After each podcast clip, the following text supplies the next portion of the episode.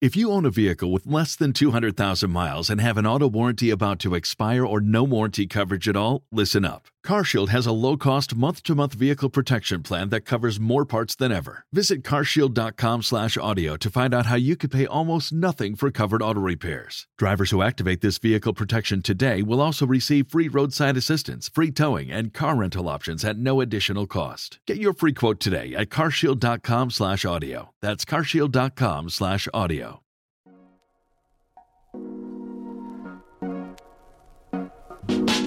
Welcome to the Kottke Ride Home for Friday, January 7th, 2022. I'm Jackson Bird. Today, how Boaty McBoatface is helping diagnose the severity of the situation at the Doomsday Glacier in Antarctica. Plus, it looks like solar shingles are finally actually a thing. And something to try out this weekend the Dutch practice of uitwaaien. Here are some of the cool things from the news today. Boaty McBoatface is currently on its way to the Doomsday Glacier in Antarctica to find out just how doomed we really are. You may remember Boaty McBoatface from the 2016 public vote run by the UK's Natural Environment Research Council to name their upcoming world-class polar research ship. And despite Boaty McBoatface being the clear winner of the public vote, the council ended up giving the ship the punitively more respectable name, the RRS Sir David Attenborough. There was justice for Boaty McBoatface yet, however, as the name went to one of the National Oceanography Center's auto sub long range autonomous vehicles. And since then, Boaty McBoatface has been hard at work helping scientists explore Antarctic ice shelves on multiple missions over the years. Boaty, which is able to autonomously travel beneath ice to depths of 6,000 meters, is about to embark on its most ambitious mission yet, helping map the underside of the Thwaites Glacier in Antarctica, aka the Doomsday Glacier. Quoting Wired, Thwaites is deteriorating fast, losing 50 billion tons of ice to the sea each year. Stretching 75 miles across the coast of Antarctica, encompassing an area about the size of Florida, it's currently responsible for 4% of global sea level rise. It straddles land and sea. The bit on land is known as an ice sheet, but where it floats, it's an ice shelf. If melted completely, the glacier would not only contribute over 2 feet of sea level rise, but as it slid into the ocean, it would also tug on the glaciers surrounding it, further destabilizing them. That would add another eight feet of sea level rise. End quote. And as Jeff Goodell, a contributing editor to Rolling Stone who has visited Thwaites and is responsible for dubbing it the Doomsday Glacier, explained, quote, predicting the breakup of ice sheets and the implications for future sea level rise is fraught with uncertainty. Depending on various emissions scenarios in the latest Intergovernmental Panel on Climate Change report, we could have as little as one foot of sea level rise by the end of the century, or nearly six feet of sea level rise. Of course, rising seas won't stop in 2100, but that date has become a common benchmark. The difference between those models is a lot of lives and money, says Richard Alley, a glaciologist at Penn State University and one of the great ice scientists of our time. Alley adds, the most likely place to generate the worst scenario is Thwaites.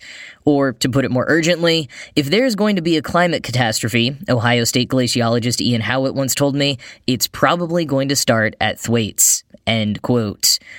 The dire situation has led the US and UK to form a five year research project called the International Thwaites Glacier Collaboration, or ITGC, which has already produced a number of findings which were presented at a meeting of the American Geophysical Union last month.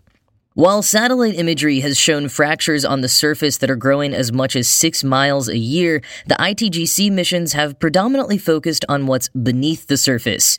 Radar measurements, taken by Oregon State University glaciologist Erin Pettit, literally hiking 12 miles a day for over two weeks because any other mode of transportation would have produced vibrations that distorted the data, indicate that fractions on the underside of the glacier are not growing quite as quickly.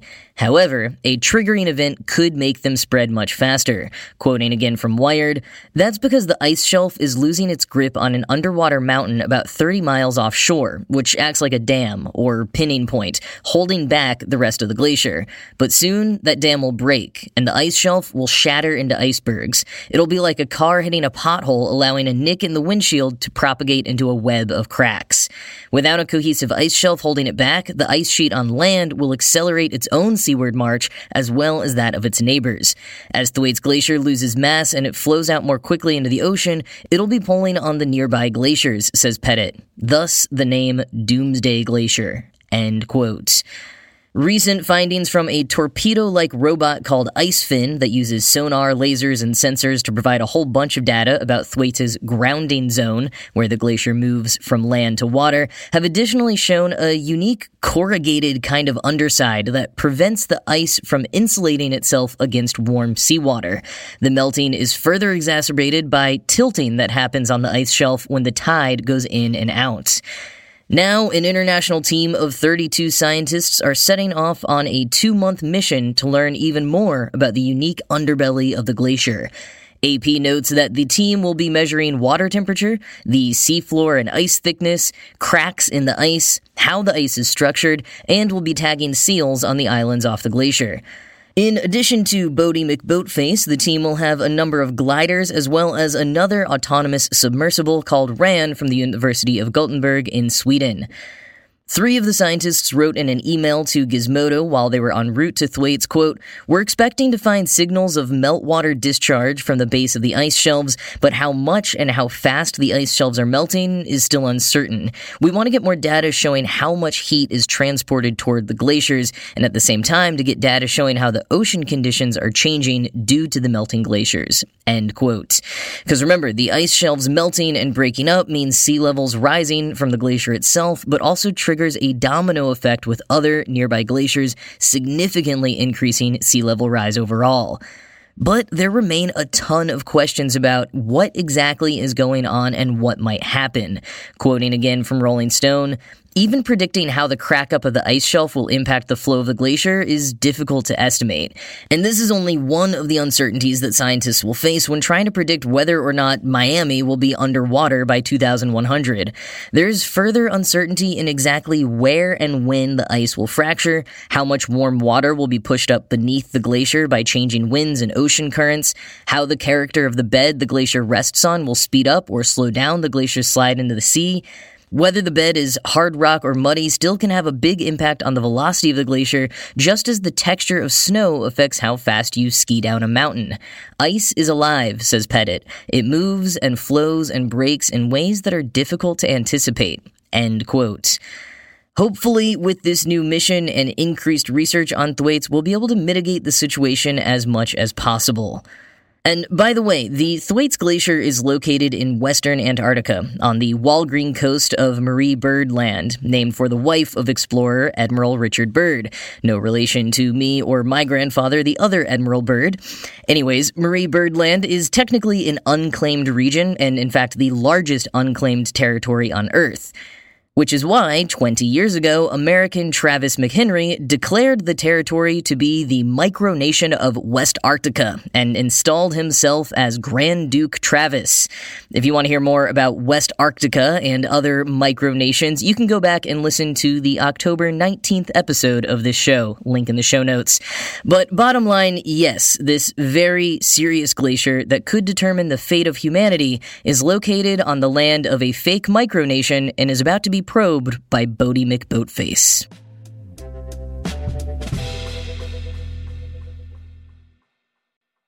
A number of companies over the years have tried to or claimed to have produced solar shingles, but they've typically just been smaller sized solar panels that still require platforms and rails to be installed on top of your existing roof. But now GAF Energy, the sister company of GAF, which is the largest roofing company in North America, says they've done it for real. They've created Timberline solar shingles, actually the size of typical shingles and capable of being nailed down down. When put together, they look and function just like ordinary shingles, and since they can be installed in basically the same way, homeowners won't need to hire out a special team that works for weeks because any local roofers could do the job in a day or two. Quoting The Verge, GAF Energy President Martin DeBono says the Timberline Solar are the first products to ever receive UL's 7103 certification to serve as both solar panels and construction materials, thanks to a special sandwich of glass, polysilicon solar cells, and the top layer of a proprietary fluorinated alkyne ethylene polymer that's fire resistant, impact resistant, textured to be walkable, and still transparent enough to let the light through. He says they give the panels a Class A fire rating, stand up to hail, and yet the shingles are actually less dense at the same thickness as a normal shingle, meaning they weigh slightly less and should be just as easy for roofers to sling around. End quote. The one potential downside is that it does take way more shingles to create a whole roof compared to a handful of panels installed on top of one. But DeBono says the cost would be about equivalent to a new normal roof with solar added to it. And considering GAF produces about a quarter of the 5 million new roofs installed in US homes every year, the company's got a huge opportunity to try to upsell people on the solar shingles. Plus, DeBono says the solar shingles will end up being more efficient, both due to the material sourcing they use, and the fact that if you've got a whole roof of solar shingles, then you can still get power even when part of the roof is shaded. The Timberline solar shingles are already available in Texas and along the U.S. East Coast, but are awaiting formal approval in Florida and California where several proposals currently threaten existing incentives for installing solar at all, possibly a sign of things to come as some locations like California hit certain sustainability targets and begin to de incentivize them. Even more reason, though, for companies like GAF to make sustainable solutions as easy and convenient as possible for consumers.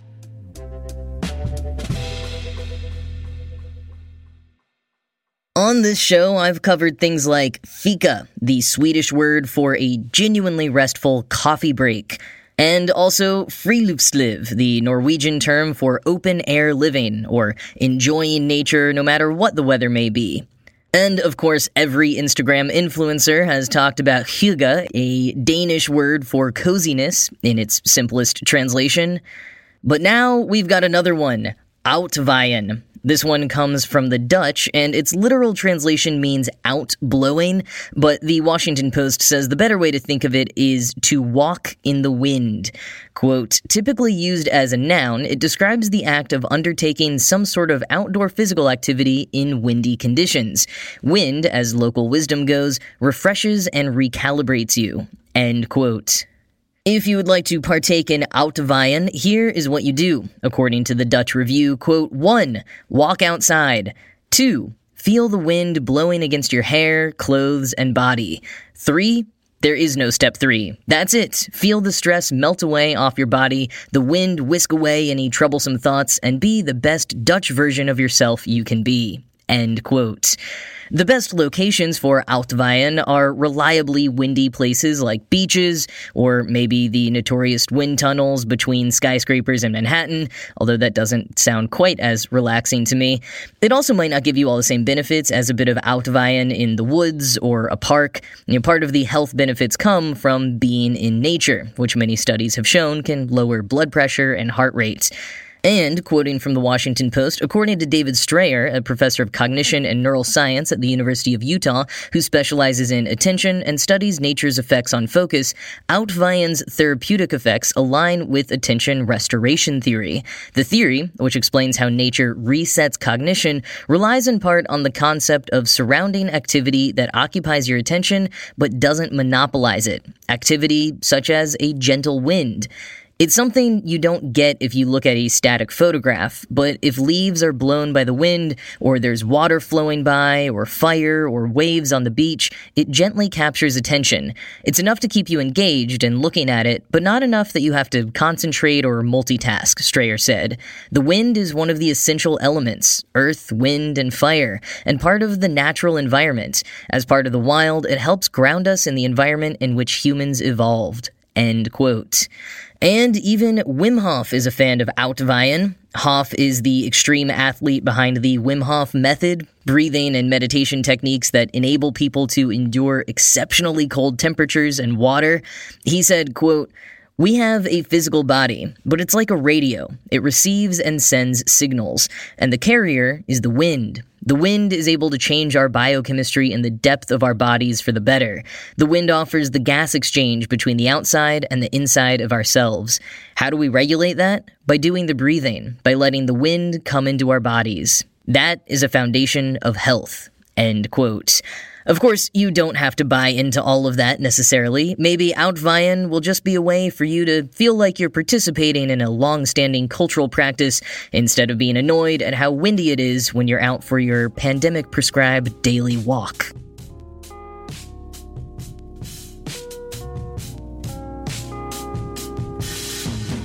Well, Dom Toretto's drink of choice is trying to capture the Sunny D generation with a new non alcoholic version infused with 30% of the daily recommended value of vitamin D.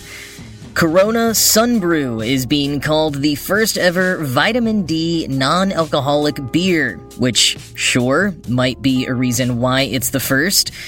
Odd as it sounds on its surface, though, there is a good chance it'll take off as consumers in general are currently trending strongly towards food and beverage products that they think will give them some kind of an immune boost and trending away from alcohol. According to alcohol beverage analysts, the IWSR, low and no alcohol beverage consumption is expected to rise 31% globally by 2024. And this new drink, Corona Sunbrew, launched in Canada as a sort of taste of summer in the harsh winter kind of campaign, and will soon expand to markets in Europe, South America, and Asia. No word just yet on rollout in the US, where Corona is distributed not by Anheuser-Busch like the rest of the world, but rather by Constellation, and the two have historically gotten into disputes when it comes to Corona varieties like their hard seltzer line. So, sorry, fellow Americans, if you want a taste of this zero proof orange juice reduction production, you'll have to follow in your Prohibition era ancestors' footsteps across the northern border. In other news, Netflix has made their latest production announcement following their September acquisition of the Roald Dahl Story Company, or as Jason Kottke called it then, the Roald Dahl Cinematic Universe. Wes Anderson will be directing an adaptation of the short story collection The Wonderful Story of Henry Sugar, starring Benedict Cumberbatch as the eponymous Henry Sugar. No word yet on if it will be live action or animated, like Anderson's previous Dahl adaptation, The Fantastic Mr. Fox, or if it will concentrate on just the one titular story from the collection or thread together multiple stories. The collection is notably one of Dahl's works aimed at older readers and features two semi autobiographical stories. The wonderful story of Henry Sugar will join other Roald Dahl adaptations in production at Netflix, including Matilda the Musical, based on the stage production and starring Emma Thompson, an animated series based on the Twits, and three Charlie and the Chocolate Factory adaptations, including the feature length Willy Wonka origin story starring Timothée Chalamet, directed by Paul King, a Taika Waititi helmed animated series based on the original book, and another Taika Waititi animated series focusing on the Oompa Loompas backstory. So, a ton of Dahl content coming down the pipeline, so long as it doesn't get stuck on a greedy kid on the way down.